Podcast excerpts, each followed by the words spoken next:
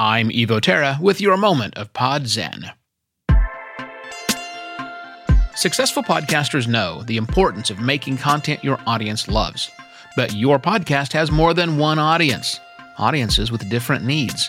Are you making content for all of them? Business minded podcasters often take a binary concept of their listeners. A person either is a listener or they're not. And it's how a lot of businesses think about their customers. Someone either is a customer or they're not. But taking the simplistic view of a podcast audience often leads to poor podcast planning and implementation. A better approach is to create three different podcast audience buckets, not just two. Group one is the never have listened bucket.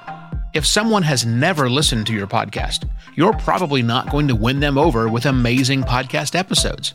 This group needs content that lets them know your podcast exists and also makes it easy to sample and then get more of. And that content has to be supported with the marketing budget that it deserves. Group two are the dedicated listeners. Yes, make excellent podcast episodes, but go further, creating content designed to live where your listeners live as they enjoy your podcast. And that content has to be supported with the community building and engagement budget that it deserves. Group 3 The Dippers and Dabblers. Most of your audience doesn't listen to everything you put out, so this group needs a compelling reason to listen.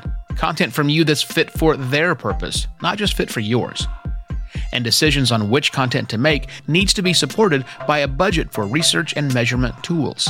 These are three very different groups with very different wants and needs, so a single audience engagement strategy just won't work. You'll find more thoughts on this topic and other questions that every serious podcaster should be asking themselves at podcastpontifications.com. I'm Evo Terra. This has been your moment of Pod Zen.